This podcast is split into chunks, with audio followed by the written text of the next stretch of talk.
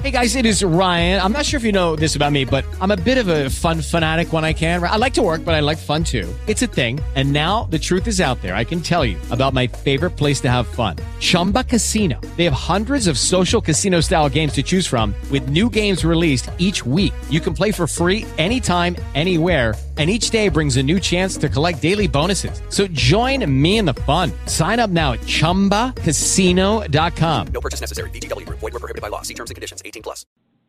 Blog Talk Radio.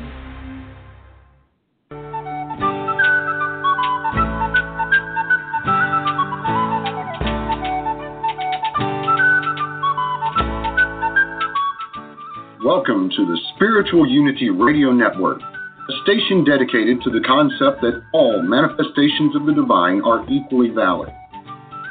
Join Reverend Terry Power HP, Robin McKean, and all a range of spiritual topics right here on Blog Talk Radio.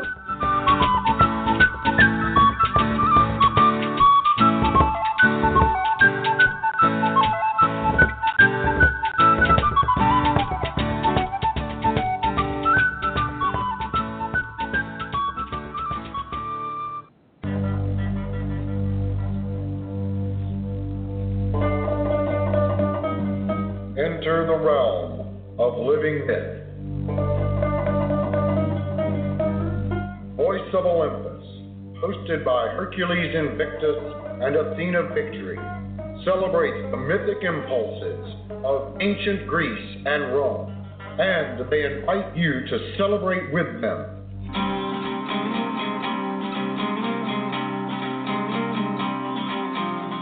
Welcome to Voice of Olympus.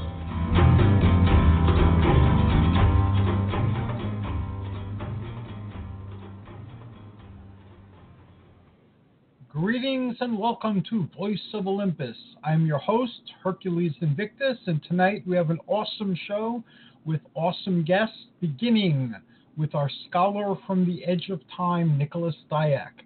And tonight he's going to be speaking about his researches in Lovecraft and the Carnivalesque. Greetings and welcome, Nicholas. How are you? Uh, good evening, Hercules. I'm doing very well, and yourself? I'm doing very well uh, as well. I'm very fascinated by your choice of topic and am uh, listening with uh, much anticipation. It sounds like a fascinating topic. Yeah, um, we left off a month ago. I, I, was working on two projects. One of them was the mm-hmm. the cyber and uh, industrial music project, and that was completed and published. And so fantastic. I, uh, thank you. It was a very, very well received article. I was super uh, excited for it and super compensated for it too. So I, I left really uh, in high spirits after that one. Of course. And so I, uh, I turned my attention to my most pressing essay, and that's Lovecraft and the Carnivalesque. And the reason mm-hmm. I say it's pretty, uh, I've got to get the this books back to the library at the end of the month. yeah, it's interlibrary loans for you. But you know, it's also an article. It's intended for a journal, and it's also what I'm going to be presented on in about two months when Michelle and I are co-chairing the uh, Ann Radcliffe Academic Conference in Grand Rapids. That sounds awesome. So between now and last month, so I, I've now I've you know I, I know last time we talked, you know, I just started my research on it, so I've come a little bit more further with it. So that's what I'm hoping to uh, share with uh, you and your listeners. Awesome. So the project I'm working on is looking at the the comic book series Vinegar Teeth, put out by Dark Horse last year, and mm-hmm. Vinegar Teeth. Uh, it's a parody comic. It's basically Lovecraft's the color out of space turned into a buddy cop story. and when I first, uh, it was just, it was so all over the map. It was it was grotesque but humorous. It was slapstick, but it also had this cosmic horror in it.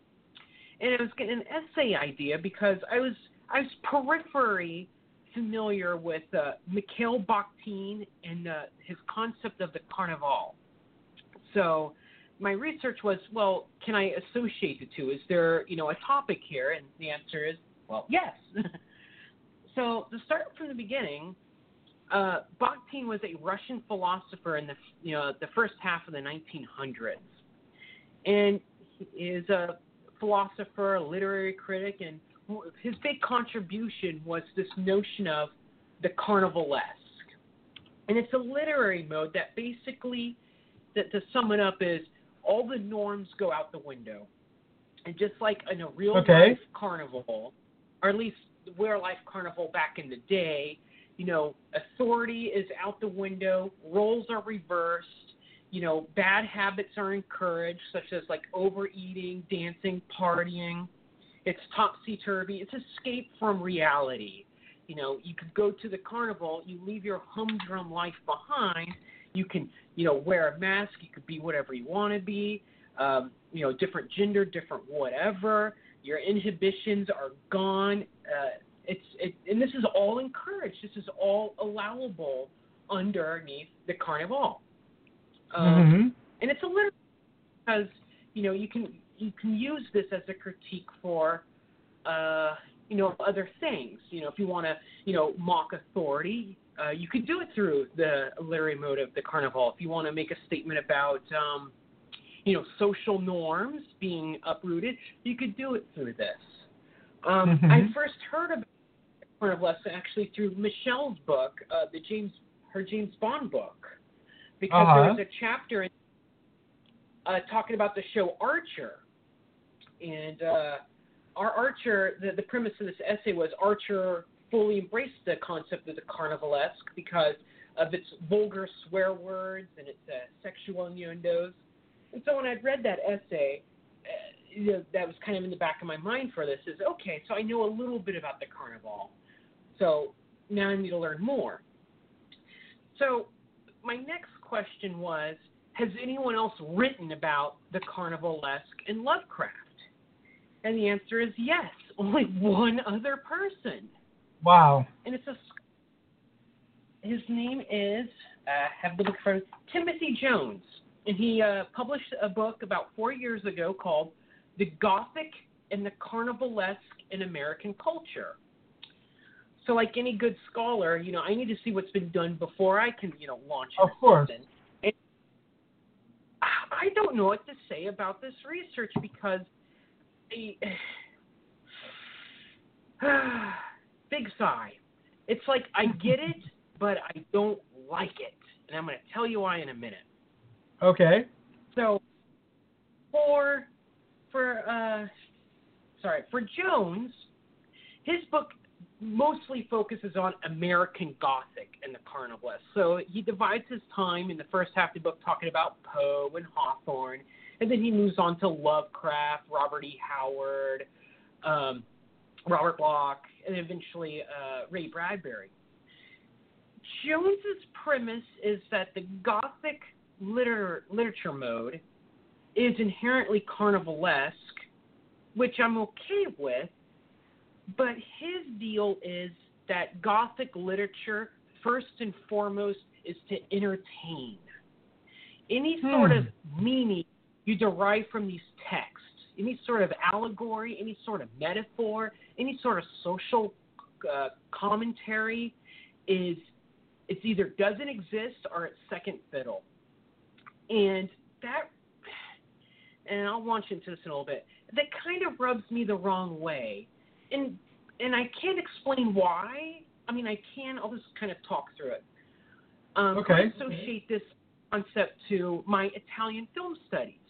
You know, the the peplums, the giallos, the uh, spaghetti westerns, because you know that's that's what my background is. Is I studied Italian genre film. So Right. I was I'm a big uh, supporter of a scholar. His name's Mikel Koven. He wrote a book called La Dolce Morte, uh, Italian vernacular cinema and the giallo. And his his uh, theory he puts out there is the giallos, and by extension, a lot of other Italian film genres, the spaghetti westerns, the peplum, and so on and so forth. Um, they fall under an umbrella called vernacular cinema. And vernacular cinema is the idea that this is movies, they're not art films. They're not made by auteurs. You know, they're made for common folk. They're designed to entertain first and foremost. As you can see, that's very similar concept to what Jones is putting out. But Mhm. for, for some reason, same with Koven's uh, statement, and I don't, I don't know why. Maybe it's because I spent years and years searching, uh, researching Italian cinema, that I know how that industry works. You know, the the Italian film production industry churned out knockoffs, and you know they just kept the gears running to crank out as much derivative films as possible. So it makes sense to me. For for books, though, it seems like that doesn't make sense to me, and I don't know why. I feel like you know when you write a book, it's kind of a very personal thing. You know, uh, a movie is a project of you know dozens, if not hundreds, of people. A, a book is just by yourself, and I feel Uh-huh. like books inherently meaning. And I, I think my other kind of concern is Koven. He doesn't make the terms mutually exclusive, meaning you can have a vernacular cinema film, film made for the people, films that aren't supposed to be art films, but he doesn't rule out that these films can't be, you know, have some sort of commentary, some sort of a vessel of something meaningful. I feel like Jones is making it mutually exclusive. That inherently gothic literature, cosmic horror, well, you know, was written for to be entertained, and that's its only purpose. And that just Hmm. rubs me the wrong way. But I get what he's saying though, because, um, you know, we, we read, we watch, we uh, play video games because first and foremost we do want to be entertained. So I Yeah. get it, and I'm trying to file that. But anyway, so for example, Jones gives the Uh-huh. example of uh, if you read Stephen King, he goes into the Stephen King short story The Raft, which was made into a segment on Creepshow, um, where the kids are on the raft. There's a giant tar monster that's eating them. Mm-hmm. Uh, and he talks about the the short story version of it. And he says, well, one one uh, you know literary critic says, you know, this is a story about you know the you know youth transitioning into adulthood and the horrors of that. And another person says, no, no, this is a postmodern uh, statement because of whatever reason. And a third person said, no, it's a, a recapturing of language. And Jones basically comes out and says, or it's just an entertaining story and it's just cool to see, you know, kids get eaten by a tar monster. And I, I sympathize with that. I really do. But I feel like he is still making it mutually exclusive that these are always going to be first and foremost entertaining and not meaning filled vessels. Well, anyway, Mm. that's is. Um, he goes further in to, to say these these the gothic horror, the cosmic horror, and so on and so forth. They're inherently carnivalesque because of the way they're written is designed for escapism. You know, when you read Poe, when you read Love, uh, it has all these tropes in it. The the haunted houses, very uh, you know spooky corridors with cobwebs, you know, grotesque murder, grave robbing. You know, these are all things that in reality they're they're horrible. You don't want to stay in a haunted house with ghosts and zombies. You don't want to, you know, see a ghoulish person up a grave. But under, you know, the carnival, that stuff now becomes appealing. It becomes entertaining. You can sit back and say, okay, I'm actually titillated by this. I'm entertained by, um, you know, what's going on. It could, because i again, it's escape from the real. So that's what Jones is getting at is, you know, the gothic horror, cosmic horror is inherently carnivalesque because it uses the agents of the carnivalesque, uh, not necessarily, you know, uh, a big top tent with a feast, but the acts of grotesqueness, the acts of being topsy turvy, the acts of role reversals, the acts of seeing shocking and grotesque and out of this world stuff is found in these stories. And he goes into Lovecraft. He gives a couple of examples using Lovecraft. His big example is Reanimator. For Jones, Reanimator is like pure carnivalesque bliss. It's it's a comedy, it's a farce, and this isn't even the movie version. This is the text. Um, you know how how how funny is it that you know these folks are trying to reanimate guinea pigs in the basement without other people hearing? Well, when you put it like that, that is kind of funny in a dark Yeah. way. I think so. But you know, the, the act that they're going out there grave robbing for experiments, that there's an undead boxer that eats a baby, uh, the fact that at the end that Herbert West is ripped apart by his own, uh, you know, creations. That you know, it's over the top, it's gory, it's absurd, and it's darkly comical.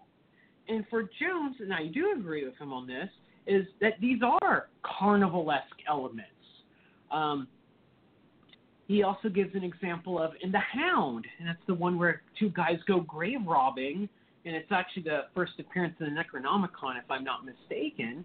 But he talks. There's a. He says there's scenes where you know they're grave robbing, they're sitting in a tomb or whatever, and you know their lanterns are casting you know these spooky lights. There's you know sentences of sentences of how spooky these lights are, and he says the function of that. You know, there's no meaning here it's purely to entertain. It's purely to capture the agents of the carnivalesque. It's you know an escape from the real. You can't really associate that to something uh, deeper. And so, uh, so that's kind of been it so far. I, I'm almost done with my work with Jones. Um, I don't. I, I, I agree with what he's getting at, but I don't agree with uh, his mutual exclusivity. Now, Okay. what I want to do is after reading Vinegar Teeth is well, let me back up a bit. For Jones, he, he doesn't he, he uses you know agents of the carnivalesque to say that you know these books are uh, are stories or whatever you call it. You know, allowing you to escape from the real. And in Lovecraft's case, it's double duty because his stories take place, you know, in you know in space, other realities. So it's even second removed from the real. Uh, but he doesn't really fully embrace what Bakhtin's carnivalesque concept is. And I think Vinegar Teeth does. So that's what my essay, I think, is ultimately going to be is here's Bakhtin's uh, concept of the carnivalesque. Here's where Jones takes it, which is more as a mode to read texts. And I'm going to say Mhm. you can apply Vinegar Teeth, but Vinegar Teeth, because it is so zany and grotesque and over the top, it takes it back to the original roots of Bakhtin. And so I think uh, it's going to be kind of circular, but I think that's what I'm going to go with, and it seems to be a pretty cool idea so far. I like where my my notes are taking me and uh, what I might accomplish with it. Ba- It, it Basically, sounds very reclaim- exciting. It So sounds very exciting. Yeah, I, I'm excited for it. It's I, I'm kind of rushing through it more than I'd like, though, just because you know I'm up against the clock on this essay. But uh, you know, again, this is the only person that's written about the carnivalesque in this fashion, so I feel like I'm might be able to carve something really niche here and uh, contribute to the dialogue and. Maybe it's something I can apply to other works, you know, something like Lin Carter and Zotha Amog stuff or whatnot. We'll see. I, I like the possibilities where this might go. So do I. You've come a long way since uh, the last time we spoke about this a few weeks ago. Yeah, I'm I'm excited. Uh, I think it'll be a neat essay, and then a neat. It'll even be a better presentation because I'm going to take you know screen captures of segments from the comic book, which again, you know, oh man, that comic book is out of this world, literally and figuratively. so excited Now, to do I, you always give me things to quest for. Now I have to look into that uh, as well. Well, the the comic book is collected in a trade paperback form. That's like fifteen bucks off Amazon. Highly Okay. recommended. It's fun. The book though, Jones's book, that was a chunk of change. That's like 130 bucks. So that's why I had to go to the library and get it. Wow.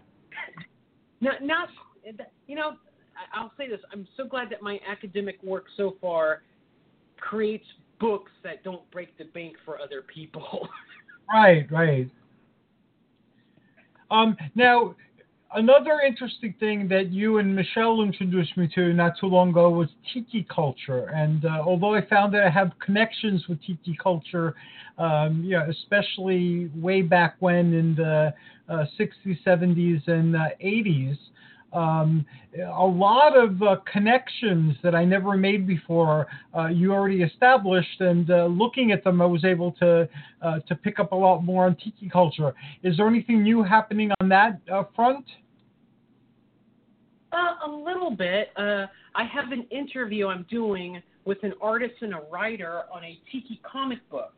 It's uh, oh, awesome. Hold on. The comic book is called Tiki Surf Witches Want Blood. and it's hilarious because it's kind of uh, miming like the 1960s exploitation films. But Mhm. despite the lyric title, it's not a gory book. It's actually a comedy.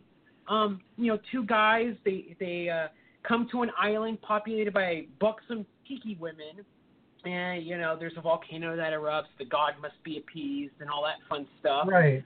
Uh, it's cute. It, it makes me think of uh, uh, if you ever saw the old film Wild Women of Wongo. It makes Yes. me think of that a little. Did you know So- that they so were there's- speaking Greek in that movie? That No, language they were speaking, it's Greek, yes. I did not know that. I mean, I've only seen a, a dubbed version of that. I didn't even know it was a, an international film. I just, you know, it's just people dancing in the sand, and it's a bad film. I mean, it's a fun bad film. yes, it Wow, is. Uh. I've acquired several copies by, by getting different anthology collections of, of film, and uh, uh, Wild Women of Wongo is always in there someplace. So I'm hoping. I'm doing an interview. I need to resume that, but I'm doing an interview with the the writer and the artist of the comic series. So I'm hoping to have that done by the end of the month. It's a fun comic book. Yeah, so it's called Sea- Tiki Surf Witches Want Blood. Um, as lurid as the title is, in a true exploitation fashion, the cover is more lurid than the contents. It's it's more of a Okay. you know and that's often the case with old movies too, that the covers are more lurid than the content. so there's that going on, and of course, you know, trying out new drinks. I tried a a drink over the weekend called uh oh, what was it called? It was based on uh, a character in Pulp Fiction, but it came out really good. Oh, okay. It's called like. So there's that going on. I know Michelle's got lots of news that she wants to share in a little bit on her home front. Uh, Fantastic. me- oh, oh, I know one other thing to share with you. Uh, Okay. Michelle and I, we finally uh, our horror literature book done and out to the publisher. Oh, fantastic, fantastic.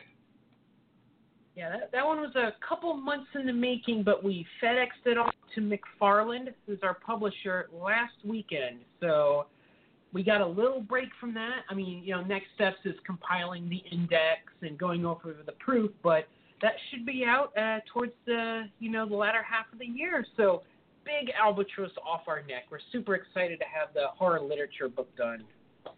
Yeah, that that is phenomenal.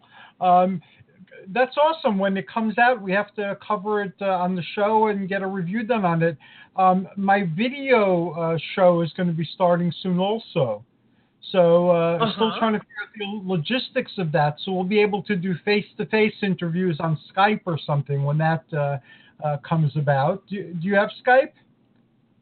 We don't have Skype, but we've but I know what you're talking about. We've used uh, Google Hangouts to do uh, face-to-face uh, people before. I'll so, have to do.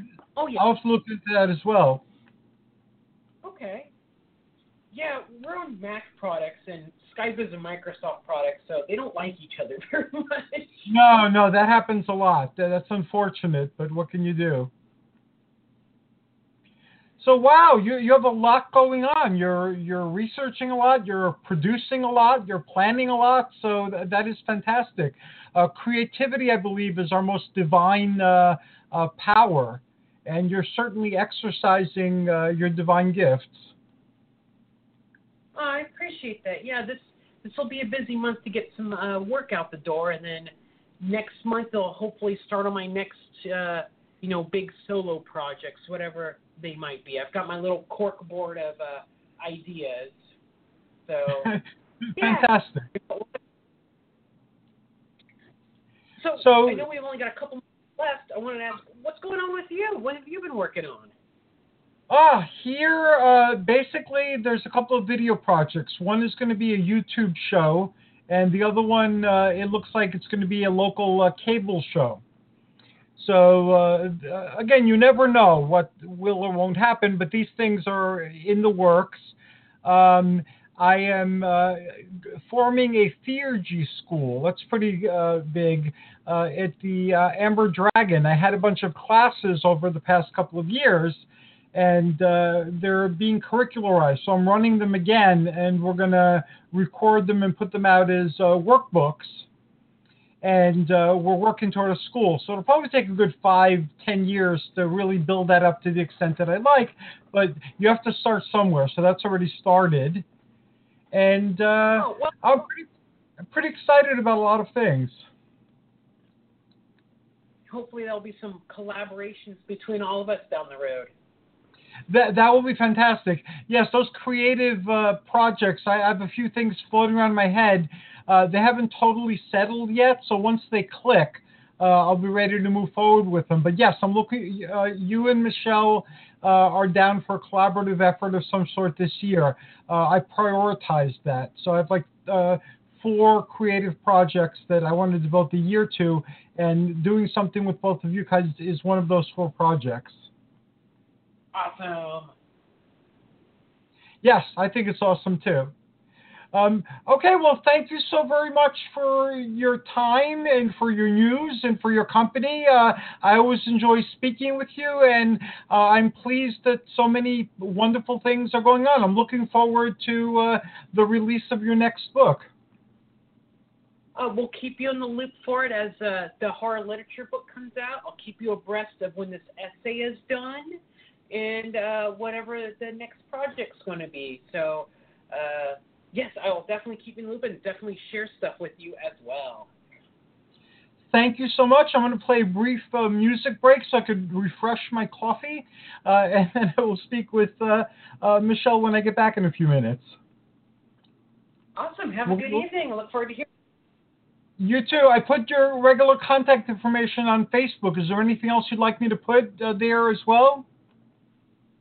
Oh, no, I'm good. Uh, everyone, thank you for listening. I always appreciate being on. Okay. Thank you, Nicholas. Be well.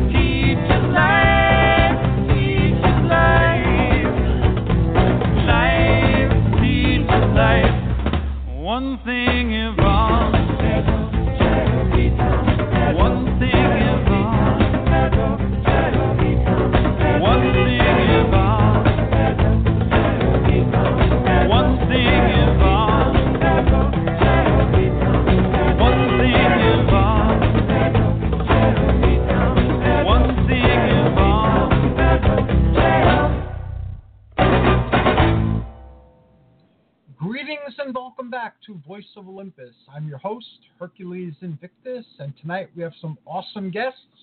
Our next guest is a scholar from the edge of time, Michele Brittany, who's an expert on all things mummy and all things ancient Egyptian and very many things besides. Welcome, Michele. How are you? I'm very well, Hercules. How are you this evening?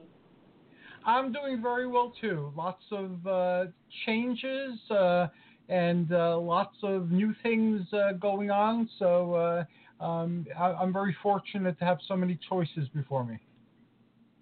Oh, that's wonderful to hear, Hercules. Uh, I'll be anxious to see those things uh, come to fruition in the coming months. I was listening to you and Nick talk about some of the things that are coming up. So sounds all very exciting.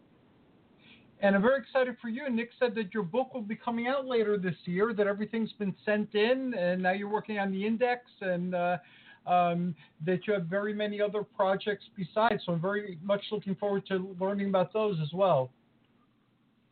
Yeah, uh, very excited. Uh, as Nick said, we did get our book off to the publisher um, a weekend ago, I think, and um, yeah, we have the index to do next, and you know, making sure that we catch any editing errors and things like that, inconsistencies that we missed uh, uh, when we sent it in to the publisher. So we have a little bit of time for that. Um, so now we can focus on other projects. Um, as you know, obviously, you know, ancient Egypt and mummy studies is is now kind of my my number one priority and my my first love, I guess, uh, at this time. Um, but in I'm going to say a former uh, scholar's life of about four Uh-huh. years ago, um, I did a, I uh, edited an anthology on the influence of James Bond in popular culture. yes. And um, it's kind of interesting how that that book has continued to kind of give back in different and exciting ways. Um, I think it was like two years ago. Um, I was contacted by MI6 Confidential, which is the official magazine for the James Bond franchise um, and asked to uh, write an article about Bond women in the 21st century. And uh, that was, uh, you know, quite fun to do. Um, and it was nice to make a more personal connection with the franchise beyond, you know, what I did with the book and, you know, being a consumer of the films. Um, and in, I guess it was about, little, right about a month ago, I got contacted um, about the potential of being interviewed for a uh, Bond documentary that is being made. Wow. And um, so I, I yeah, so it is um, a local Chapman University project, um, but it sounds like it has some potential to go beyond that um, after it's been um, premiered at the university. Um, but that uh, I got to do the interview last Thursday evening, and it was I have to say it was it's kind of fun.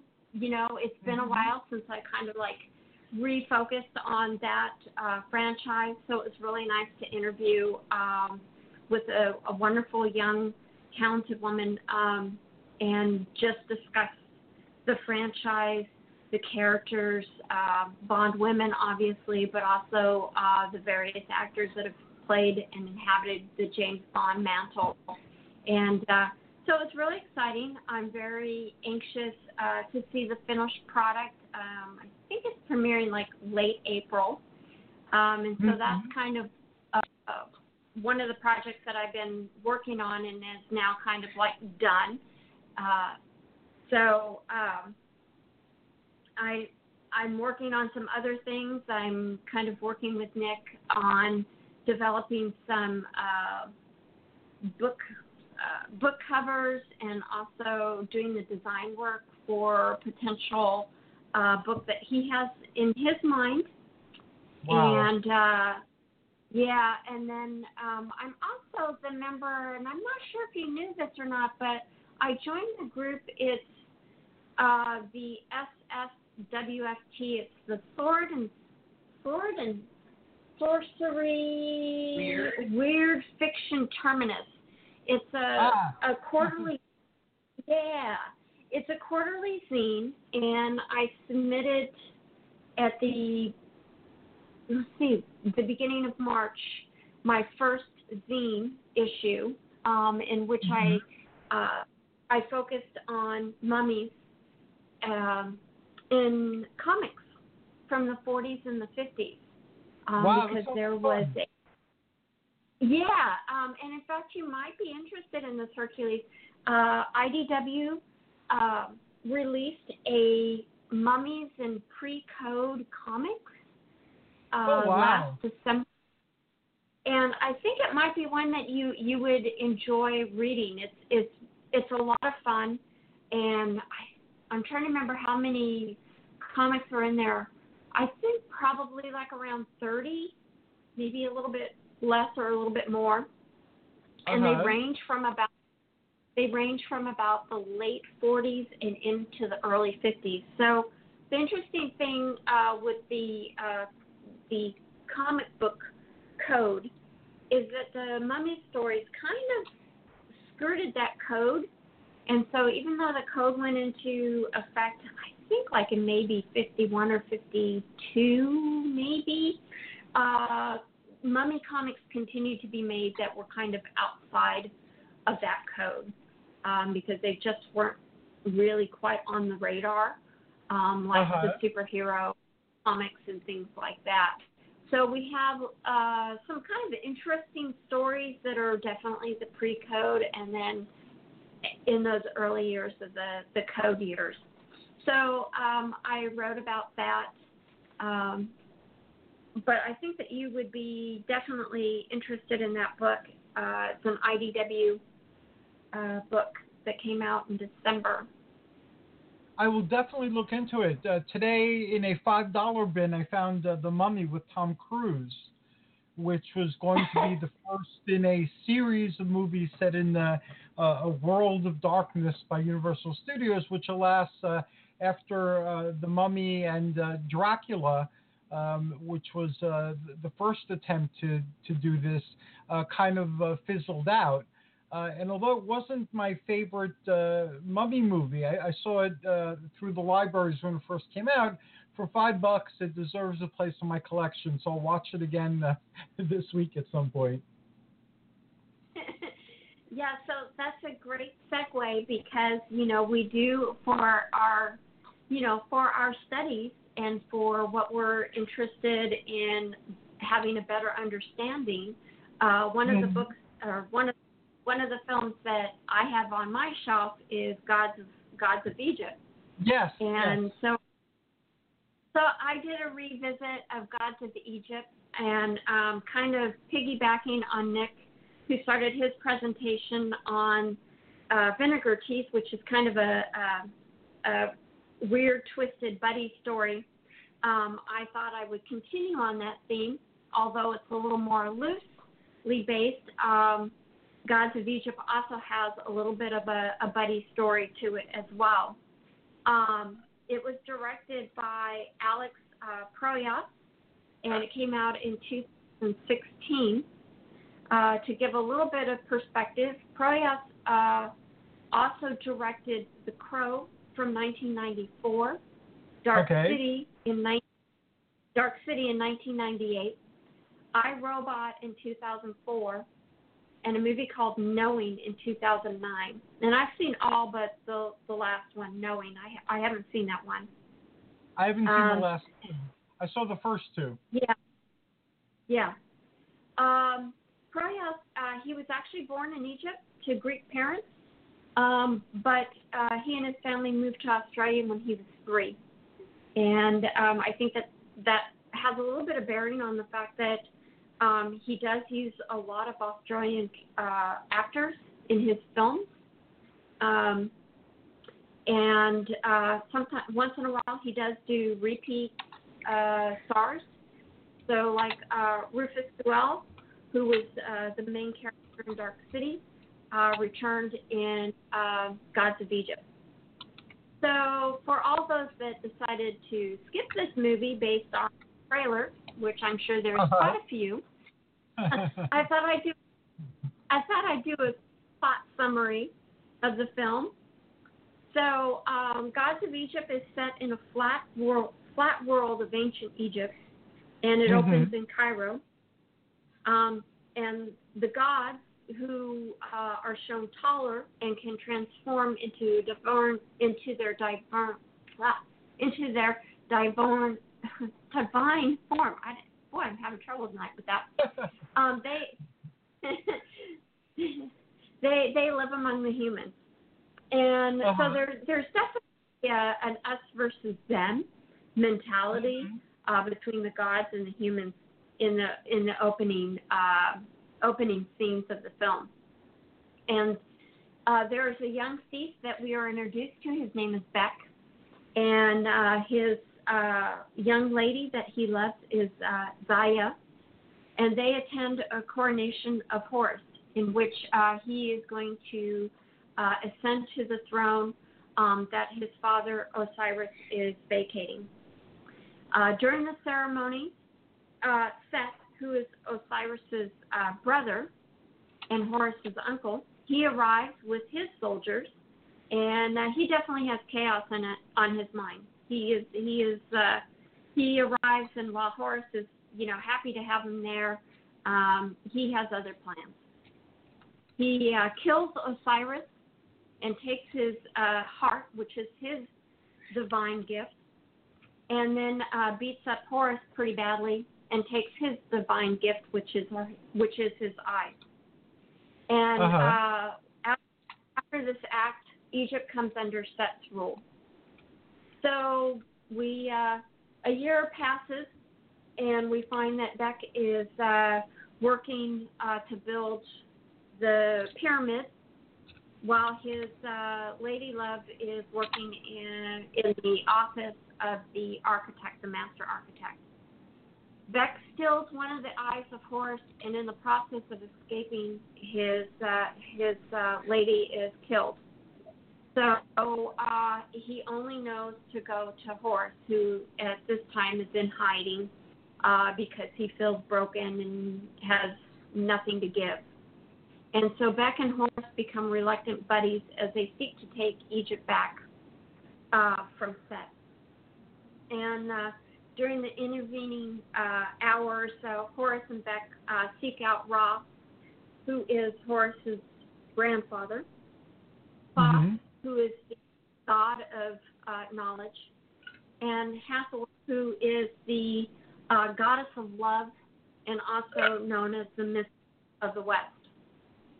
Uh, and there, he seeks them out for assistance, and in, in each way they give they they help further the plot and and allow Horus and Bek to progress in their in their journeys. And uh, so along the way, they run into various gods and goddesses who are aligned with Set.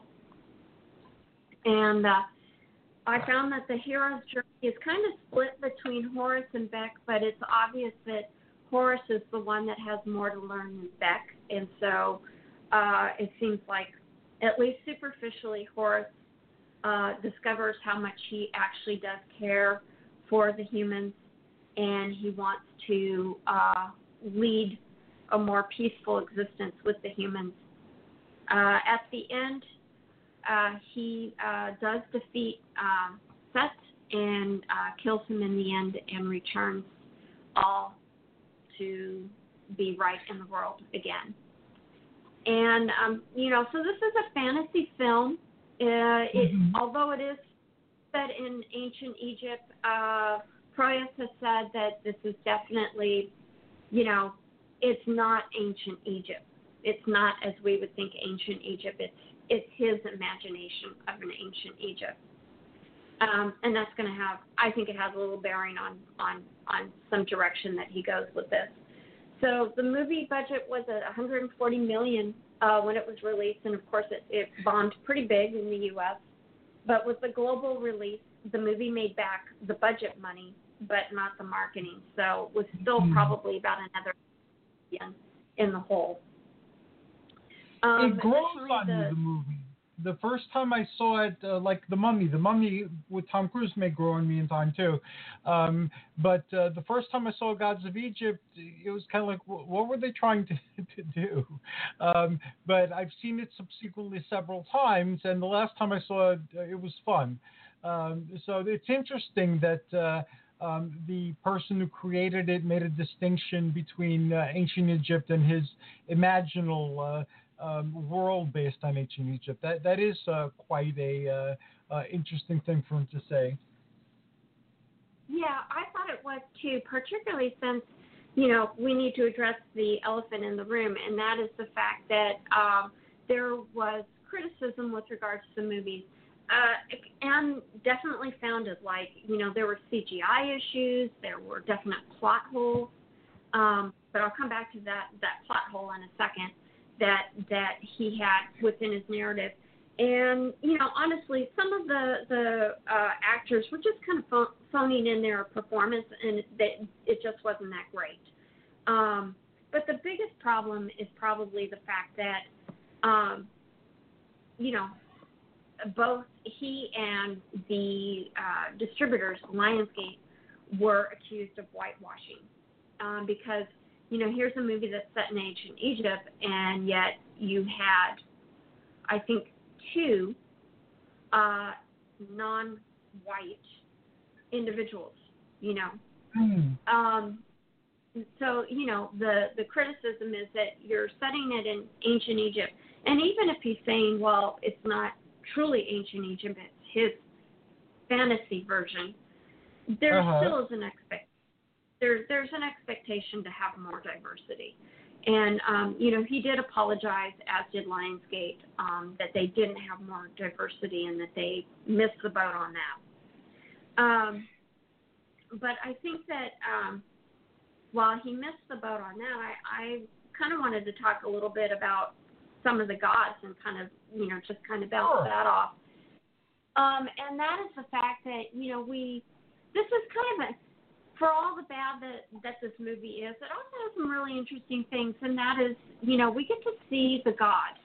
We get to see some, you know, interpretations of the gods.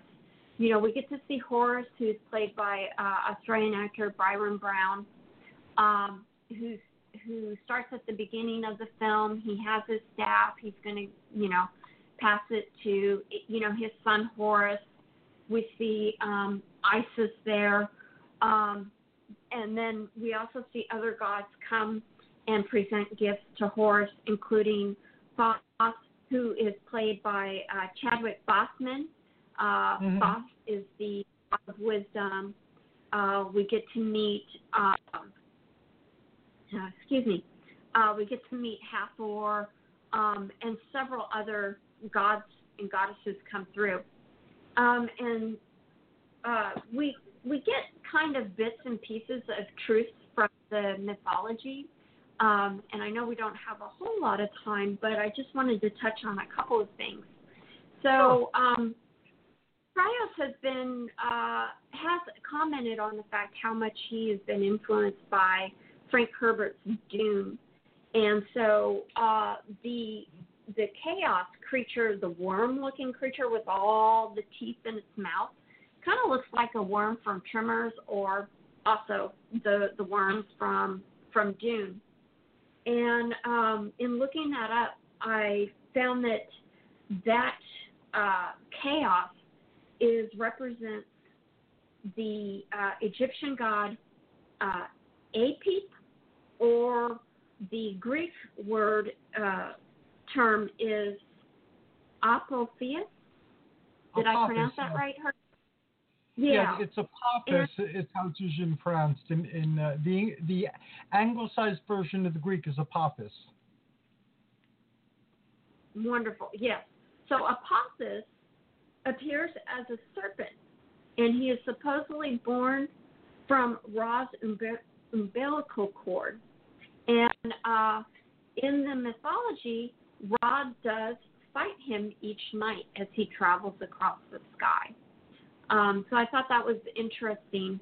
Um, that you know there, even though the worm looks like the worm from Dune, there there is actually you know some truths of the mythology relating to ancient Egypt. Um, let's see. We have Set, who is uh, also, you know, the god of, I think he was the god of war.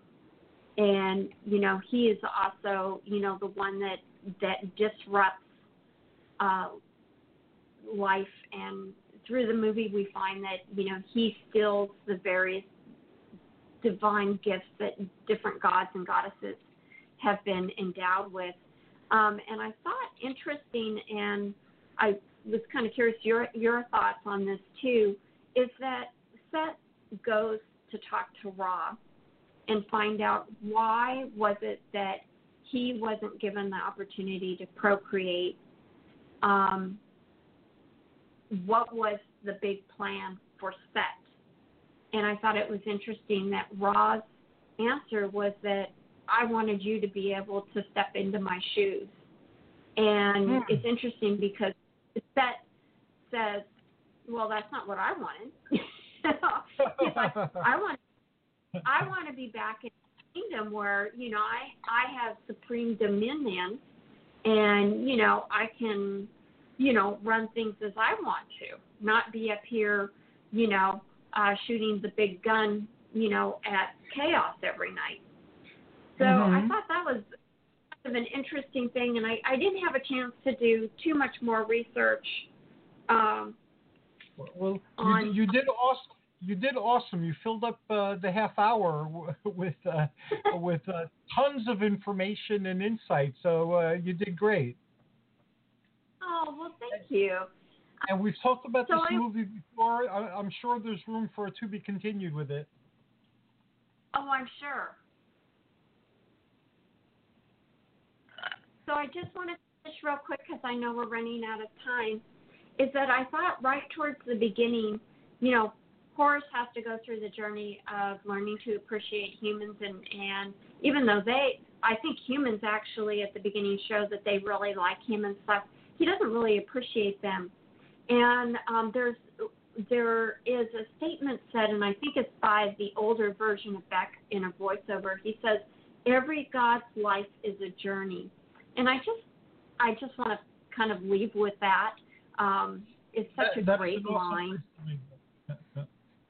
That is awesome. Yes, it's it's like the the hero's journey is a journey of becoming, and uh, the the heroes that we identify with are uh, something that's already in us that we're not quite yet. So. Uh, uh, th- that hero becomes the symbol of our becoming, and that's a great way to look at the gods. Thank you. Oh, you're very welcome. And and I, you know, even though the the movie has a lot of problems, I think that it was, you know, it's a fun film, and I think that there's, you know, some different things that you can take from it. Um, I'd love to do a study uh, down the road of of it a little more in depth. Um, I will just say uh, one of the plot hole, you know, there's there were a lot of plot holes, and one of the things that I was not aware of until I was doing some research for this is that Proyas actually wanted to do you know, multiple movies in this universe. And so he was planning to fill these different plot holes in subsequent films. So I we're not going to have another film, obviously, but it would have been interesting to kind of see what he would have done with it. And sometimes those uh, those artistic projects find uh, a place in graphic novels. Uh, so you, you never know; Uh, they might pop up at a later point in some other form. So uh, uh, that's something we could always hope for. Yeah. Or fan art or fan fiction. That that's very true. Michele, thank you so very much. Uh, you and Nick are awesome, and uh, I'm looking forward to our next uh, conversation, which will be very uh, soon, uh, because I think next week is our Star Trek show. So uh, I'll be talking to you very soon. Thank you for sharing all the wonderful things that uh, you've done, are doing, and plan on doing in the future. And thanks uh, for your in-depth uh, uh, review and insights on that movie.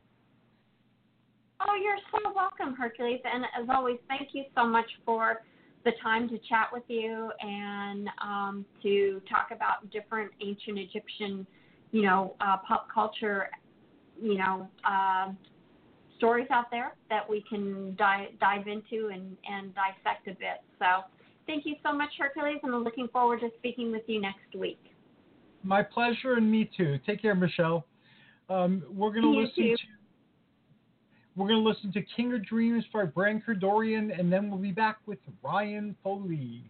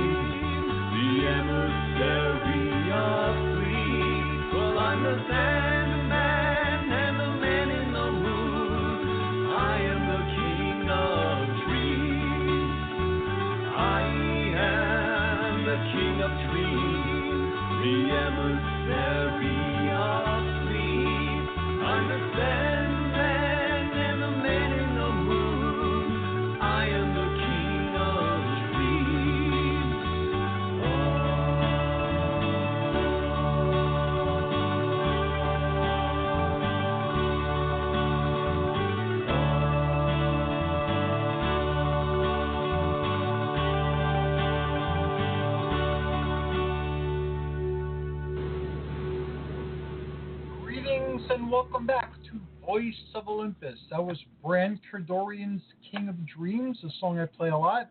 Our next guest is no stranger to the Voice of Olympus and other podcasts. I welcome the legendary Ryan Foley, graphic novelist, author, and bodybuilder. Greetings, how are you, Ryan? I'm doing fantastic. I'm glad to be back on the show with you tonight. and I'm glad you're here as well. And I'm looking forward to tonight's uh, topic.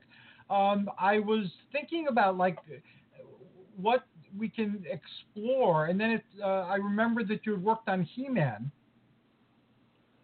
uh, and Yes, I thought absolutely. about muscles and the heroic, and you also did Hercules, and uh, one of the archetypal uh, uh, hero templates is the muscular hero, and there, of course, is Hercules, uh, Conan, He-Man, uh, uh, almost all the barbarians, and now uh, that uh, template ex- is expanding to encompass more and more superheroes and action heroes. So, um, as a storyteller who is also living a heroic life and works out, what do you think the muscles uh, symbolize? Why do you think they're there? Why are they so appealing? Well, okay, so whenever you're dealing with, uh, particularly with uh, comic books, uh, you're Uh-huh. going to find uh, that the, the majority of your heroes are definitely going to be the, the, the larger, the more athletic, uh, and the muscular form. Uh, and then that can also be translated over to, not just only to the males, but to the females as well. And I know that there has been some criticism in the past uh, regarding let's if we take for instance uh, uh, there was a, a picture that got floated around uh, on the internet that I, I thought was uh, very telling uh, about how uh, someone was comparing a picture of a Barbie doll and how the Barbie Uh-huh. doll was often considered to be a uh, a, source of criticism because uh, they felt that it was uh, it, it depicting too much of an unfair standard of beauty for the for little girls out there. So it's oh because you know Barbie was so thin, uh, and and that wasn't it was actually wasn't so much uh, for the physical aesthetic. It was that her clothes would look normal whenever uh, whenever she would wear them. But uh, so that was the, the big criticism. But then you'd see that picture juxtaposed side by side with a picture of He-Man and uh, so and so this is the this is what we had to, to think about of as as men growing or growing up. So the Uh-huh. yeah with the the comic book superheroes and with the barbarians, uh, they, they are going for that what they would consider to be that perfect male specimen. And and I think that I mean that dates all the way back to even thinking about you know the pictures of of uh, of Michelangelo's David. You know, it's, uh, who again Yes. was a, a a big muscular guy. Uh, maybe a, a slightly different style of muscle than uh, than what we're seeing now. But then we're also seeing a, a growth and, and an improvement uh, in, uh, I dare say, I mean, just human evolution. Uh, you know, if you go back and, and you do some research as far as uh, the, the size, the average height, and the average weight of an American soldier, dating Uh-huh. back to say w- World War One, and then World War Two, Vietnam, Desert Storm. Uh, we are we're getting bigger as a people, not necessarily fatter, but I mean just uh, the height is getting taller. Uh, we are becoming a, a you know just a, a bigger race of people, and I think that's because of the the science of it now. People understand the importance of nutrition, uh, and, and then the different types of nutrition that can go into it. Now, this isn't a, a tremendously hidden secret because uh, obviously the, the bodybuilders of the past uh, they understood the, the proper mechanics of what you had to you know how to eat so to maintain the size that you uh, that you have. But I think it's only been here fairly recently. I mean, you can go back to uh, so let's say uh, around the early 1980s. Uh, I believe Uh-huh. the original director. I'm just I'm I'm spitballing here, but I believe it was John Milius was the director of the original Conan the Barbarian. Yes, he was. And Yes.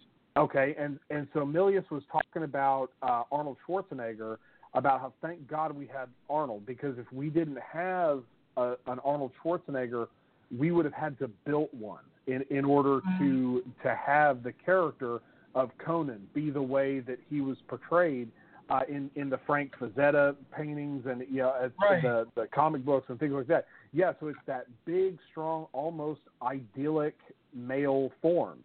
Uh, and, and so uh, I think that's kind of the template. You don't see a large uh, variety of out of shape heroes. It's just one of those things. Now, is it necessarily an impossible standard uh, for us to achieve? Uh, no, I don't. I don't think so. I, I think it's something to aspire to. And so, whenever you have those characters, uh, and not to uh, because if you look at a variety of uh, the Wonder Womans, uh, you know the the the Spider Womans and and Power Girl uh, in in uh, in comics, uh, yeah, I think there it's easy to dismiss them as just uh, uh, well, let's just let's call them oversized uh, breasts and a, and a narrow waist and, and big hips. Uh, so, but at the same time, you've got, uh, but at the same time, if someone comes along and says, "Oh, well, that's not a realistic portrayal of of the average female form," well, Wolverine isn't either because no guy has you know the seven foot shoulders down to the four inch jockey shorts and and is you know with four percent body fat. I mean, the average guy doesn't experience that either. But I think Right. because it is that that heroic ideal that we're attempting to strive for, uh, we, it's why we don't see a lot of out of shape superheroes. That is very interesting. Um, uh, speaking about the, the body types, uh, in have you seen the uh, recent issues of the Avengers? No, I have not. The uh, Thor and the She-Hulk seem to be having a relationship, and uh, She-Hulk is uh, before they drew her uh, utilizing more um, normal, I guess, standards of uh, female proportion. Now she looks like a, a bodybuilder, a woman bodybuilder with huge uh, muscles. So it's, it's very interesting um, that they uh, that they made that choice and that they um, are, are displaying that relationship. Do you think maybe our perception is shifting a little bit and we're allowing uh, more for muscular females? Well, and now this is just me personally. Everyone has a, a different uh, idea of what is aesthetically pleasing, uh, but I do feel that strong is the new sexy. And Okay. in the times that that I read the She-Hulk comic, uh, one of the things that they always you know put very you know front forward is that Jennifer Walters is a lawyer. So Right. first and foremost, uh, I mean, so she's she's a brilliant woman. Uh, for your readers who aren't uh, tremendously well versed in the character, Uh, she, I, I believe, she's the cousin of Bruce Banner Bruce and Banner, received yes. her powers because she was in uh, an accident and she needed a blood transfusion in order to survive. Uh, since the, the cousin was right there, uh, they they infused her with the blood of the Hulk and or uh, Bruce Banner. Uh, but uh, but then as a result, she gained the, the powers of, of She-Hulk. So yeah, so she transforms uh, into this fairly large. Uh, I mean, yeah, she's she's not a small woman. You know, whatever you compare her to a lot of the other uh, the other female heroes that are out there. But I do think strong is sexy. I, I do think there is something to say where, but you've got that instilled in a woman who is brilliant first, uh, I think, and and is a lawyer first and foremost, but then who comes along and is is also uh, a strong female presence. Uh, not, I mean, so she's strong, not only in the physical sense, but also in that in that emotional sense. You know, so she's just she's a, a good, strong hero. So her uh, uh, partnering with Thor, yeah, I'd be interested in reading that. And I think with the with the Marvel universe, one of the things that I've found that uh, kind of odd about Marvel, and this is not a dig in them, but by any sense of the, of the imagination, but it seems like they haven't broken out with a large variety of, of fairly new characters. It seems like that you know they haven't gone through and expanded the universe quite as much as uh, as what we've seen in, in both the, the 60s and the 70s and even in the 80s. So I think whenever Right. you have something like that where you have these tried and true characters, uh, a lot of times it's like they say there's no new interesting stories in Hollywood. Uh, they're not coming up with any new ideas. So instead now it's more about the actors. So we're going to have uh, a hero that we all like, and we have a villain that we all like, a, a, a different actor. Okay, I want to see those two people together. I want to see what their chemistry is like. So I think in a situation with Marvel, where you have an opportunity here, okay, everyone knows the character of She Hulk, everyone knows the character of Thor, and they've become extremely popular. Uh, it- Thor, especially with the, the the movies that have been just so fantastic Right. in the way that they've developed that character in the Marvel Cinematic Universe. That popularity has to translate over into the comics. And so I think whenever they come along, I'm sure it's it's not too different than whenever you've got a large ensemble cast in in um in a in a comedy or you know a sitcom that we're seeing on TV. Uh, you know, I, I'm a big fan of, of the television show Parks and Rec, uh, Parks and Recreation, and uh, the the characters that they initially had, they didn't when in when the first season came around, they had no idea the showrunners down the road that they were going to make Andy and April a couple, but it wasn't until the the chemistry between those two actors and they were like, yeah, okay, we, something like this could work. And so as a result, they create Andy and April, which I think is one of the, the greatest romances in uh, in, in modern uh, television. So I think to go through and take a strong character like Thor, and then go through and partner him with a uh, someone that can almost match him strength for strength, that that's an interesting concept. And so Yes. I think maybe the, the, the guys at Wal at, at, at the, and the guys and girls at uh, at Marvel were probably just kicking around ideas and said, well, hey, what if we did this?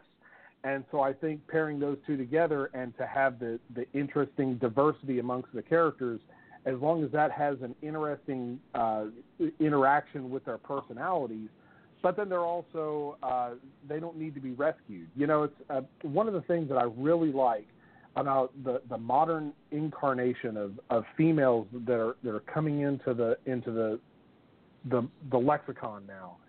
They're strong. They're independent. The the last thing that I want to read about is another uh, damsel in distress that needs to be rescued. Uh, to me, I'm more interested in reading about a, a strong female character, and I think we're starting to see an emergence of that because of the shift in the culture. And so, and, and most of those women, they're going to be strong, physically capable individuals. Now, it's just, I mean, it's simple biology uh, that, that the males of the species tend to be bigger and stronger, but that doesn't mean that the women can't hold their own. So that's where Right. I go back to my theory that strong really is the new sexy. And this is not just this is not just seen in comic books or in, in fantasy literature. Uh, we're seeing that across the board. I mean, we're seeing uh, you know female athletes that are treated the same as you know, as their male counterparts. uh, even the WWE with their wrestling, they've shifted away from that diva swimsuit wearing mentality to where now they're it's it's the women's division. It's it they're not divas anymore. They're they're side by side. They're superstars, the same as the male competitors, and they're there to compete. So we're seeing that shift in dynamic where th- these are women that are our young girls can look up and aspire to, and those are the types of characters that I hope that my daughter looks up and aspires to. Uh, my daughter and I just came from this weekend from from seeing Captain Marvel, I was and going to she ask loved if it. you She- yeah, she, uh, I loved it. I, I thought it was a great movie. Uh, my daughter loved it as well. And you know, you think about all the different heroes that that you and I have had growing up. That we've had our Conans, we've had you know a, a number of the the roles portrayed by uh, Schwarzenegger and and Stallone and and all the great action you know heroes. And then we go through even with the Marvel universe. I mean, with Captain America and Thor and Iron Man. So now we've had all these heroes, but for her now she's getting these characters that uh, in Game of Thrones, you know, you have Daenerys Targaryen and you have uh, uh, Imperator Furiosa from uh, Mad Max from Fury Road. I mean, so they Uh. have all of these wonderful characters now that I think the line is almost starting to blur. Where and and this is what I'm I'm hoping is that they're heroes first, and then their gender comes second. And and to me, Bravo. that's how you make uh, that's how you make an interesting character. I mean, yeah, Yes. Captain Marvel, she was you know she's a powerful hero that happens to just also be a female. It's, she's not a female hero; she's a hero that's female, and and I think that's really cool. To me, that's the definition of strength. And I like how they showed that she was strong before uh, she absorbed uh, the energy of the Tesseract and got her uh, superpowers. Uh, she was strong as a as a human, and that strength, uh, as well as her humanity, served her uh, in the end. Exactly, and I and I think that's something uh, I loved that that that triple image that they you know, they gave us over and over again of her being down and then standing back up. Uh, I I think that and that uh, going back to okay, so here we I can equate that now. Uh, if you saw, uh, I, I'm sure you probably did, uh, but the Scorpion King with uh, Yes. which featured The Rock in, in his first major uh, major film role. There's a fantastic scene after they've gone through and the um, and and the the sandstorm has come through and it's it's covered him up in the sand and and the music comes along and it plays and then it's him rising up out of that you know, out of that yes. sandstorm after he survived. It's such it's it's such an iconic image, something like that, and I think that that plays in to our it- somewhere deep down in our psyche. Uh, I always thought it was fascinating how uh, I never understood how the the tabloid industry stayed in business. You know those those rags that you see uh, there at the supermarket checkout line. Uh, and and they always have you know not necessarily the like the crazy Loch Ness monster Elvis is still alive thing, uh, but when they go through and they're they're pointing out oh these celebrities have have either gained this much weight or have lost this much weight, and I never understood why those how those stayed in business. Why did anyone care about these celebrities? And I think at the end of the day, people they they love to see their heroes fall. As, as it's this weird flaw that we have Yes, in, our, yes. in our psyche. Yeah, you want to see those people up on their high horse. Oh, the rich, wealthy people. We'd like to see them torn down. But at the same time, I think they also like to see people rise and Yes. and to, to fall and then get back up. Uh, yeah, I was uh, just watching the movie Creed 2. Uh, it just came out on DVD. I missed it in the theaters, and, but it was one that I really wanted to see. And again, it's it's going back to that Rocky mentality in in, in the Creed movies. That it's almost poetry in the way that they not uh, they don't mimic, but it's just you can feel the same story beats that are in there, and so it's it's familiar but yet portrayed in a different way. And to see the character go through and and and suffer his defeat, but then rise back up again, I think there's something inherently about that uh, that we want to see. And for for us as as men, uh, that's probably best exemplified either in battle or in sports. And so I Mhm. think, and that's where you're going to start to get into those athletes. You're going to see those guys who are in their prime. And uh, Michael B. Jordan does a fantastic job in that movie, but not just. Uh, I mean, he does great in the acting as he always does. He's he's too charming for his own good. Uh, but then, but he also, I never doubted for one second that he wasn't a boxer. I mean, I know he's an actor playing a role, but he was so convincing in that role because of the, the physical power and, and the skill that he had to, to display in, in you know doing all those training montages. I mean, I know a lot of it's you know Hollywood magic, but at the same time, he's also doing a heck of a lot of work in order to portray that that physical, that ultimate physical male. And so, yeah, I, I do think that that's something that that is important to aspire to. But then I have to constantly keep reminding myself, okay, this is their job. You know, uh, they they're training with probably the best professional trainers in the world, with a professional dietitian, and that's all they do. Whereas I'm sitting behind Uh-huh. a desk eight hours a day, you know, you know, uh, working Yeah. at, at my nine to five job.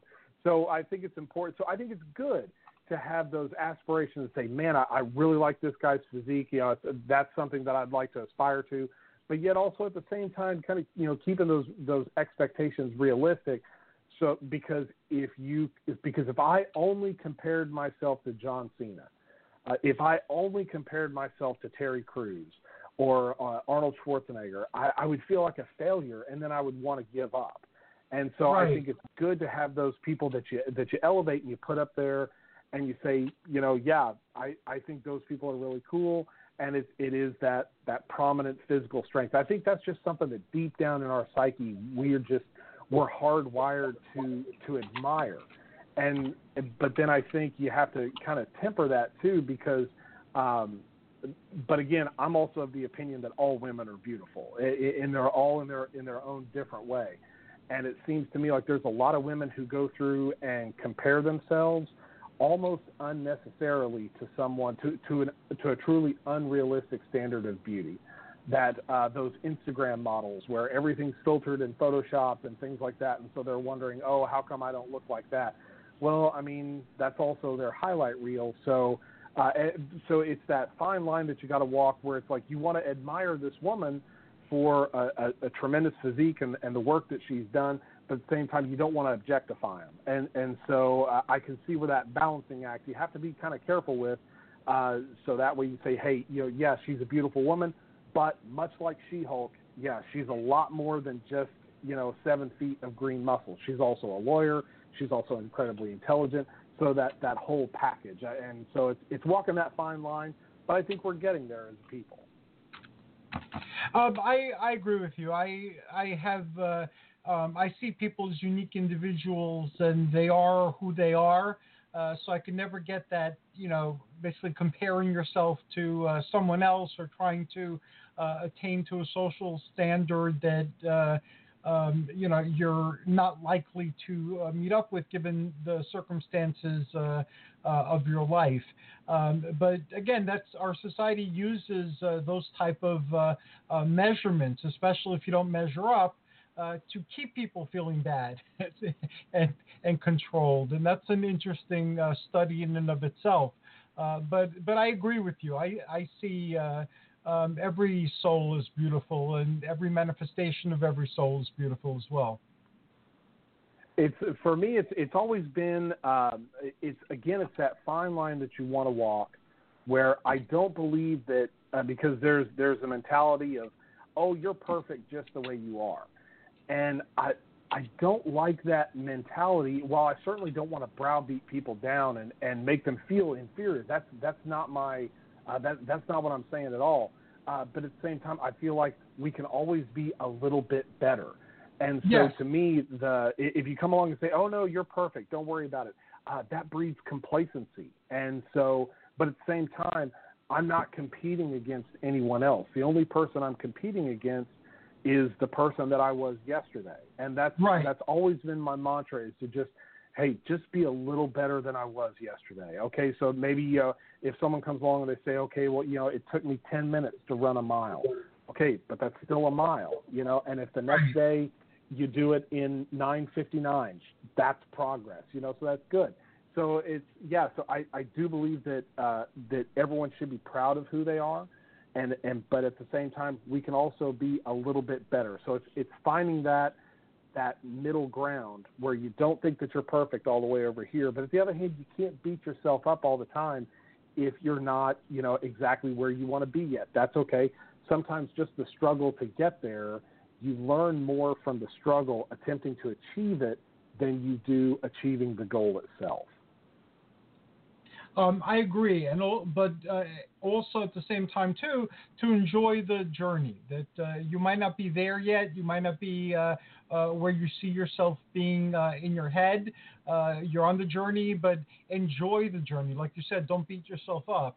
Um, but I, I too believe in self improvement. I, I too believe in um, you know basically forming an ideal picture and then trying to uh, uh, attain that or create that. Um, but I've learned uh, the hard way, like I learned many things, uh, to enjoy where I am in the here and now as well, and just appreciate uh, everything that's going on. Because uh, ultimately and eventually, uh, when you get where you want to be, um, what do you call it? It, it, it doesn't provide the satisfaction you thought it would provide, but if you enjoy the journey, uh, you'll experience the satisfaction of getting there, uh, but you'll appreciate getting there as well. Right. No, eh, that's you hit it right there. Yeah, exactly that. If people can go through and they can adopt that philosophy, yeah, I, I think you're absolutely dead on with with uh, with your theory.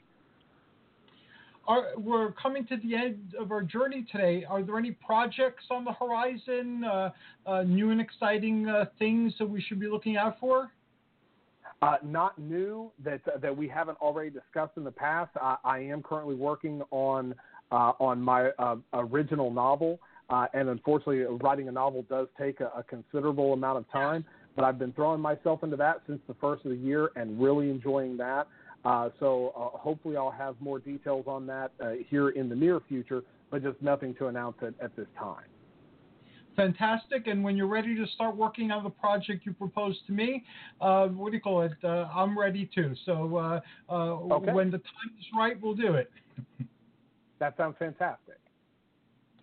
Thank you so much, Ryan. I always enjoy your being here. You're a great guy, um, and I enjoy speaking with you. I look forward to speaking to you again uh, very soon.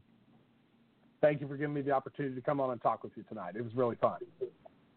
Thanks. Uh, we're going to listen to another song. Let's see if I can find one I haven't played. I like playing the same songs uh, over and over again. I haven't heard this one before Antlered Crown and Standing Stone.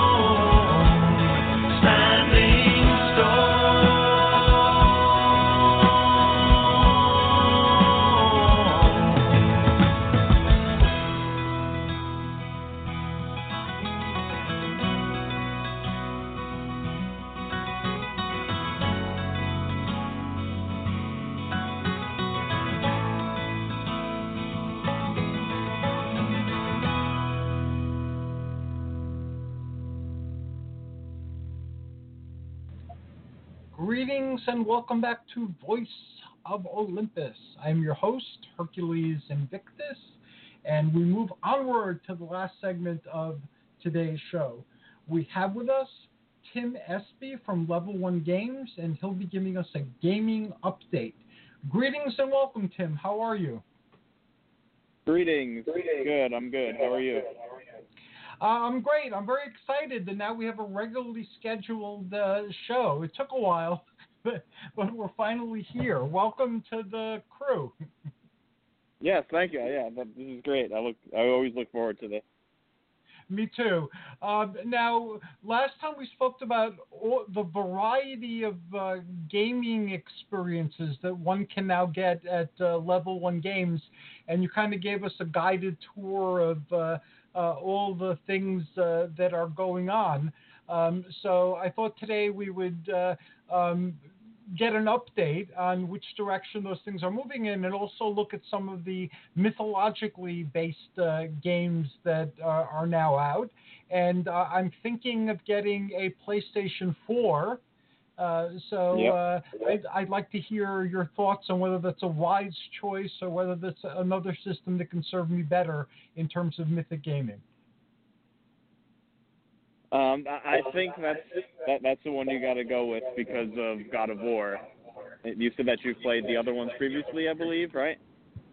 Um, I I played the first God of War when it came out. Uh, the the the the very first one. I was reviewing games at the time, and uh, I got a review copy from Sony, and it was the bells and whistles one. I have a little leather case with like uh, some other DVDs in it that had the music, and they had kind of like a um, a player's uh, guide to it.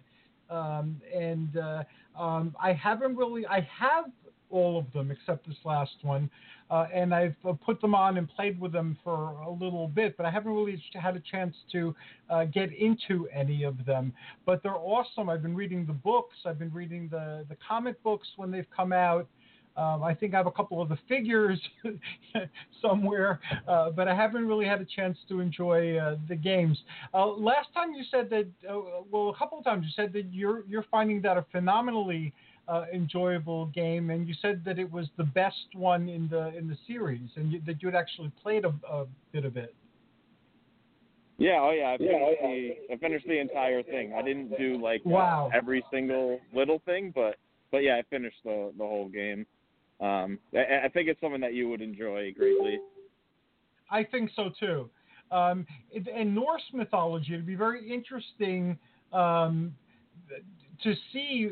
Are they going to continue in the Northlands, or is uh, Kratos and Atreus uh, are they going to travel from land to land? So we'll get like a bunch of different uh, mythologies playing out in the series. Um, I believe that they're still gonna stay there because there's a lot for them to cover. Uh huh. Um, there was still some realms and stuff that were yet to be visited. Now, are the Norse gods uh, in the game as well? Oh yeah, yep. Can you give out some non-spoilery type of information? I, I, that's what I was going to say. I'm not going to say who they are because the way they introduce themselves is is a spectacle a spectacle in and of themselves. So Okay. it's it's worth That's to experience to to see what, what, when they when they show up. And there's one guy that you think to yourself, oh, is it this person? And then it comes around and it's somebody different, and yeah, it's a it's a whole big whole big story and surprise. Okay, so so don't spoil it uh, for me. No, Uh, no, I won't. the God of War, they don't have like expansions, uh, at least none that I remember. They they've expanded the story through different games, um, but they don't really have like expansions like Diablo has, for instance, or the Elder Scrolls. Uh, so the story remains uh, kind of self-contained. Um, have they translated yeah. all the old games to PlayStation 4 as well? Uh, I, no, there was not a collection that they released. I'm pretty sure they released a collection for PlayStation 3. Yes, but they did. that yes. was the, the most updated one. They haven't moved it over to PS4 yet. I don't know if they plan on. it. They were working on this one for so long, so I don't think that they have plans on it because they want to talk about doing another one already. So And Assassin's Creed, I've heard so many different the the Odyssey. I've heard so many different uh, uh, reviews of that, and all of them are uh, excellent. yeah, I never played that one. I only played Assassin's Creed one and two for a little bit. Uh huh. Um, but Origins is is that the Egyptian one? I get them all confused. Uh, no, Odyssey is the uh, is Odyssey the is the one. Greek one. Oh, okay. And- so yeah, Origins is the the Egyptian one, I believe.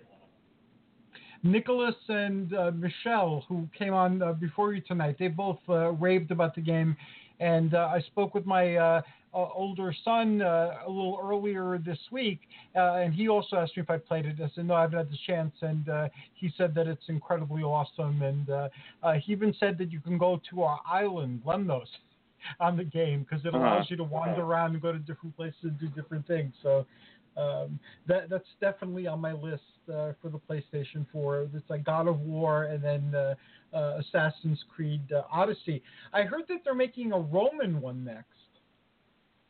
Uh, that would make sense. I, I don't know if they really touched that, on that too much yet. Th- th- They expanded the lore so much in those games that I haven't really kept up with them. Um, I I don't think they've done a Roman thing yet, so that would fit in with their timeline well. Now I don't know the the basic uh, story uh, to that.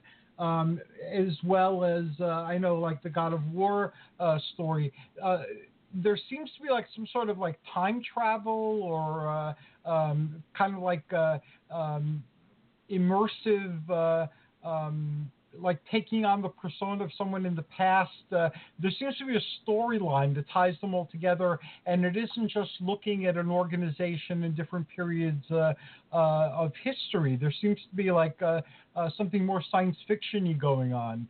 Do you know more about that story? Yeah, so um, how it is is at least in the first couple from from my memory of it, which was you know however ten or fifteen years ago, whenever it came out, was that there's the uh, the animus is what it's called. It's like uh, Mhm. like uh, like it it goes into your brain and DNA, and the people that you play as in the past are your Uh-huh. past um, like they're your bloodline. So Okay. you know Ezio and and uh, everybody is those are like the people from the past. Those are your bloodline from the people that are in the Animus now, which is like the science fiction, like big mega corporation people. Um, and I forget what their their backstory is of, as to why they're trying to, you know, tap into the past, maybe to make money or something. I, I forget. Um, but but there is some science fictiony stuff going on that that ties it all together, kind of. Uh huh. and there was a movie or maybe a series of movies. Uh, there's so many things going on and so many interesting things to focus on that it, it's really hard to, you know, to, to keep track of things. Yeah, there was a movie that came out a couple of years ago. I didn't see it though. I have to look uh, look it up, and uh, uh, I guess when I get Odyssey, I'll try and catch up on uh, uh, what the story is and try to experience it. Uh, the only other PlayStation 4 game I, I well, there's Titan Quest. Um, that Hmm. had come out for the PC. I think we talked about it once uh, before. Have you uh, played Titan Quest? I have not. I played Titanfall, but that's different. Yeah, it's different. Uh, I actually have the Titan Quest here. I haven't had a chance to put it away yet. Uh, I found my PC version and uh, the PlayStation 4 version, so I got that on a uh, on my stack. That one I actually have. And uh, Titan Quest was like Diablo, but with uh, ancient uh, Greece rather than uh, um, you know the type of uh, heaven and hell world that Diablo had. And um, you played uh, a Greek uh, hero, and there were several different paths uh, you could take. Uh, and the paths were very complicated. They weren't simple like other Diablo uh, clones. So you had to really give a lot of thought to what you wanted to be and read up on it uh, so that you made the choices. Otherwise, you'd find yourself unable to handle uh, the situations that you were being confronted with later in the game or um, you know during the expansion if you use the same uh, character. And uh, I heard there was uh, one uh, in England on Theseus and the Minotaur. Uh, and uh, I saw a few uh, YouTube videos, and that looked good, but you need the VR glasses. So um, Oh, I'm probably okay. going to hold off on getting that until uh, uh, I actually have a PlayStation 4. Although you never know, I might get it tomorrow. So I'm, I'm looking forward to all this ancient uh, Greek uh, fun. Do you know of any other Greek or Roman games that are coming out, or any mythological games at all that are coming out for the PlayStation 4? For the PS4, um, I don't. I can't think of one offhand. Okay. Um, I, I know that it's it's different, but I think it's something that you would still enjoy anyway. I'm pretty sure I brought it up one time, but it's called Horizon Zero Dawn. Yes, for you the told me it's a about that. PlayStation 4 exclusive. Yeah. Um, yeah, I might have shown it to you when he came by one time.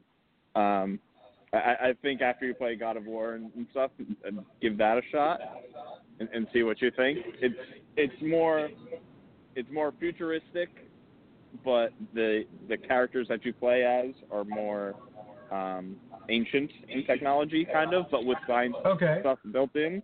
It, it's a pretty interesting concept in the way they split stuff around.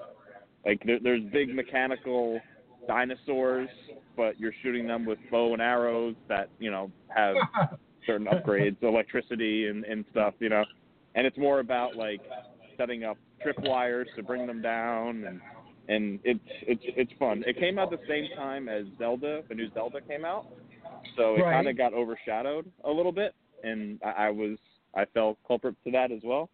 Um, so I never actually finished the game, but uh, but it, it's it's incredible the you know hours that I put into it. But something a little bit different, but still the same gameplay style, kind of big open world, you know, expansive that that I think you would enjoy. Yeah, I definitely have to to try that uh, when I get the PlayStation 4. And they're doing a Conan too for the PlayStation 4 uh, as well. Conan is uh, King. Um, I saw a YouTube video on that uh, recently, so uh, that's another reason why I want to get the PlayStation 4. I'm I'm, I'm okay. a very big Conan It's called fan. Conan is King. No, not Conan is King. Conan uh, the Unconquered or something like that. Conan the Indomitable. It was, I forget exactly what it was called, Okay. but uh, let's see if I could, uh, while we're talking, YouTube and see if I could find it. All right. I know there's a game called Conan Exile, but that's slightly different. That's more like Yes, I- survival, first person.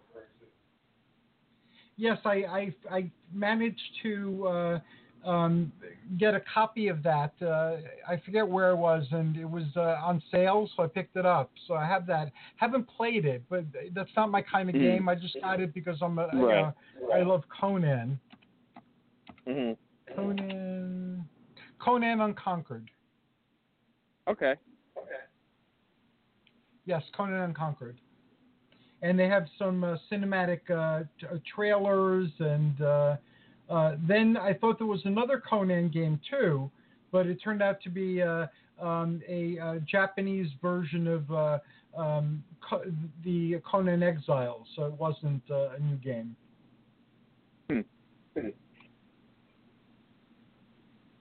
Yeah, I haven't heard about that that Conan game. The cinematic looked uh, amazing. It had Conan as a king, and uh, he was uh, in a castle in Aquilonia, and there was uh, like an invasion, and then they had like you know like a a giant uh, god of some sort, you know, appear behind him was like a barbaric god, I guess Crom.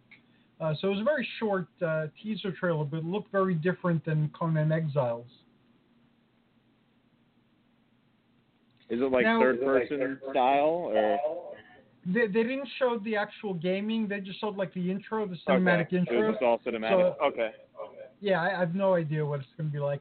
And and again, even if I never play it, I'm a, I'm a Conan fan, so Yeah. I probably want to have one in my collection.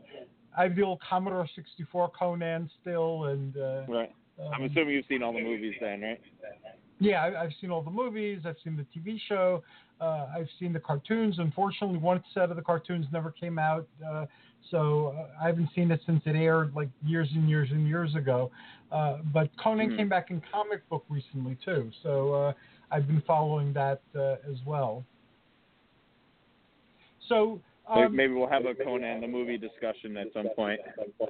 that'd be awesome. You like Conan as well? Uh, yeah, I have uh, a couple of the VHSs. I saw some of the VHSs uh, as well. Uh, Sword and Sorcery came out in uh, um, book form when I was a kid. Uh, I was, I guess, you know, like 10 or 11 years old when uh, um, the the whole Sword and Sorcery craze uh, started. And I immediately I was attracted to it, the covers. Then I liked the stories, and I discovered uh, uh, Conan and uh, I've been a sword and sorcery fan ever since. That's like, uh, aside from the mythology and uh, um, some of the professional things I've done that have been there from the beginning, uh, sword and sorcery has been like my my, my private interest for the past uh, 50 years. So um, it's still with me. Now, are there any sword and sorcery games coming out for the PlayStation 4 or or any place? like with barbarians and, and things like that. There's nothing that I've seen announced, at least. Uh, th- there was, um, I I think it just shares the name Sword and Sorcery, but it was released for PC, and that was, you know, six years ago. It was more like a Yeah. like eight eight bit style graphics, you know, but made now. Um, it was a beautiful, beautiful game with beautiful music. Um, but I think it was just more of the, the name they used, Sword and Sorcery. No, no ties really. I was in the neighborhood of your friend's uh, store um, out in my way in Bergen County, Anthony. Yeah, Anthony. Yeah. Anthony. Yes, and uh, uh, he had on his shelf a uh, um, Commodore 64 emulator with like a bunch of games in it, and uh, Uh-huh. um, I, I had to laugh. It's like uh, I think it was so awesome that uh, the Commodore 64 came back, and uh, I don't know all the games that on there. They only had like a, a bunch of them on the cover, but not as many as I think it was 70 something. But they had the Temple of Apshai trilogy, which brought back a lot of uh, nostalgia. hmm Did you play through all those back in the day, or? Oh, back in the day, yeah. But back in the day, there was one of them that was very arcadish, and uh, that one I could see. But the other, the other games in the the series had uh, you had to look in the booklet. They they they didn't. You couldn't really tell what you're experiencing uh, when you were in certain rooms. You had to go look in the book to tell you what you were looking at. Um, so I don't know how they incorporated that into the uh, the new uh, uh, plug-in your TV version. Right. Maybe it was like an electronic, you know, like go online, the website or something. Yeah, maybe, maybe. But uh, I'm trying to remember what other games. There was a Conan game, but I doubt that that would be part of the collection. Uh, and there were uh, a couple. I think uh, Gauntlet was available, and uh, uh, there were there were a few other sword and sorcery type games. So I'm going to look online on Amazon uh, to see what's on there, and then you know wonder when I'm going to have the time to actually play the Temple of trilogy again. But I have so many good memories of playing it that I want to play it again. Yeah. Yeah, Gauntlet's usually a safe bet to put on stuff like that. It's usually a solid game, solid franchise. Yeah, I'm, I'm a big Gauntlet fan. Uh, my PlayStation 2 though died, uh, so my PlayStation uh, 1 and 2 uh, Gauntlet uh, in the different collections, I can't play them anymore. Uh, so um, I'm looking for a new, well, not a new, but a serviceable and running PlayStation 2. Um, or I'll wait till they come out with an emulator. They're coming out with emulators for everything else, so I imagine at one point Yeah. there will be a PlayStation 2 emulator. They came out with a PlayStation 1 thing, but you can't play games in it. It's just loaded with certain games, and uh, Yeah, it's loaded with a couple of games, and, and they really dropped the ball on that one, in my opinion, with the games, and I, I would pass on it. Yeah, I, I, I was excited because it looked like uh, the old version of the uh, PlayStation One. Uh, but then uh, Yeah. I talked to, I think it was in Target I saw it, and I talked to the person uh, there, uh, one of the um, people in the department, and he said, no, you can't load it. You just, it's just the games that are there. So I took a look at the games that are there. They're games I didn't play when the system was out. I had no desire to play them, so uh, kind of passed on that. And I'm looking at the clock. Our time is almost uh, gone. Uh, I'm sorry I didn't get to what, what's new and exciting at level one. So what is new and exciting at level one since last time we talked? Um, we did our first. Um, so are, you're familiar with Dragon Ball, the anime Yes. and you know cultural. Um, there's the Dragon Ball Super is a new card game that they came out with uh, a year and a half ago. Uh huh. Um, and uh, that's been doing really well for us. And so we did our first pre-release event, um, so people could get their hands on the product early and be in a tournament and win, you know, special prizes and stuff that you can only get for you know that tournament. Um, so that one we did last week, and it was a huge success. We you know sold through all the products, and the product is hard to get now. You know, so it's, it's a really good. Uh, it's a really good set and, and product it seems. Um, so that that was exciting. We did that. Um, I was just playing some board games now with a few friends. Uh huh. Um, still, still, still chugging along, doing what we do, playing Magic and Pokemon and Dragon Ball, and playing some video games and board games. Still having a good time. That that is awesome, and I, I really think uh, the Level One Games is an awesome uh, place, and uh, um, it it brings joy to my heart whenever I come there.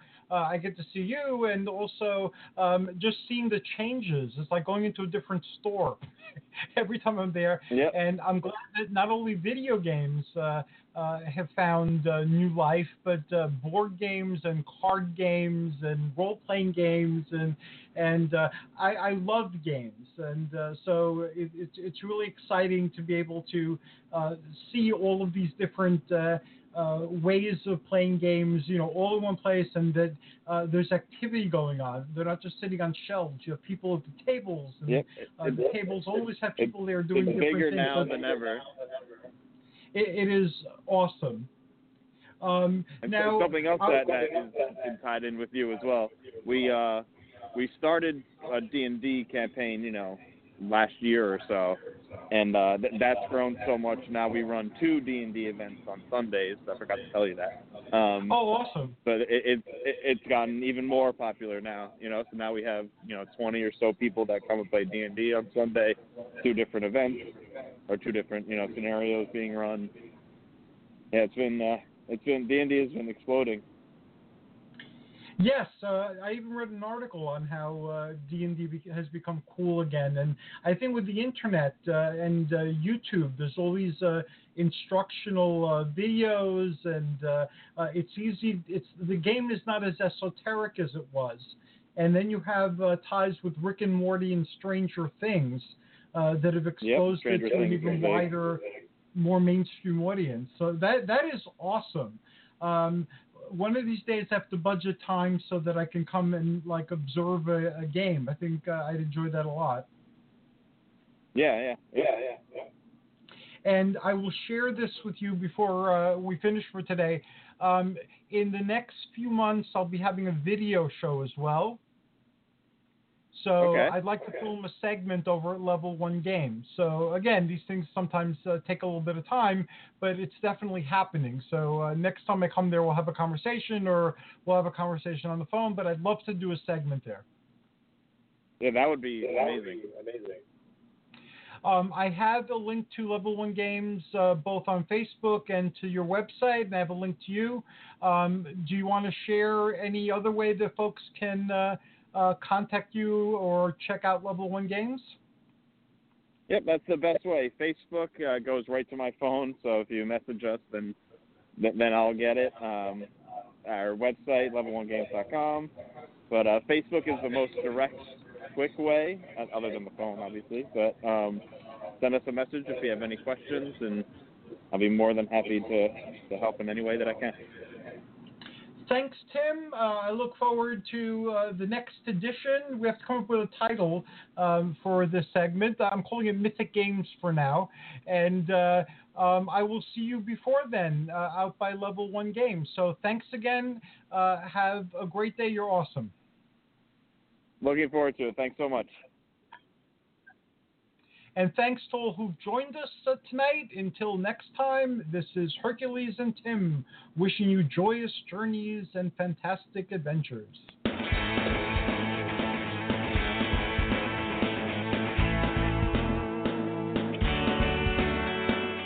Thanks for listening to the Spiritual Unity Radio Network. Join us seven nights a week for exciting programming covering a variety of expressions of faith. And remember, all manifestations of the divine are equally valid.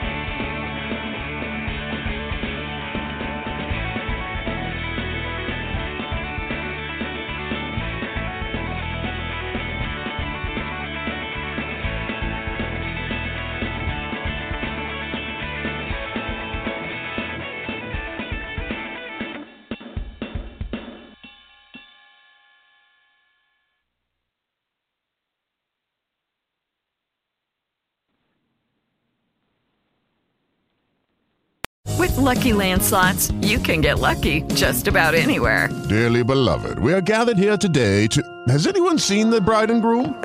Sorry, sorry, we're here. We were getting lucky in the limo and we lost track of time. No, Lucky Land Casino, with cash prizes that add up quicker than a guest registry. In that case, I pronounce you lucky. Play for free at LuckyLandSlots.com. Daily bonuses are waiting. No purchase necessary. Void where prohibited by law. 18 plus. Terms and conditions apply. See website for details.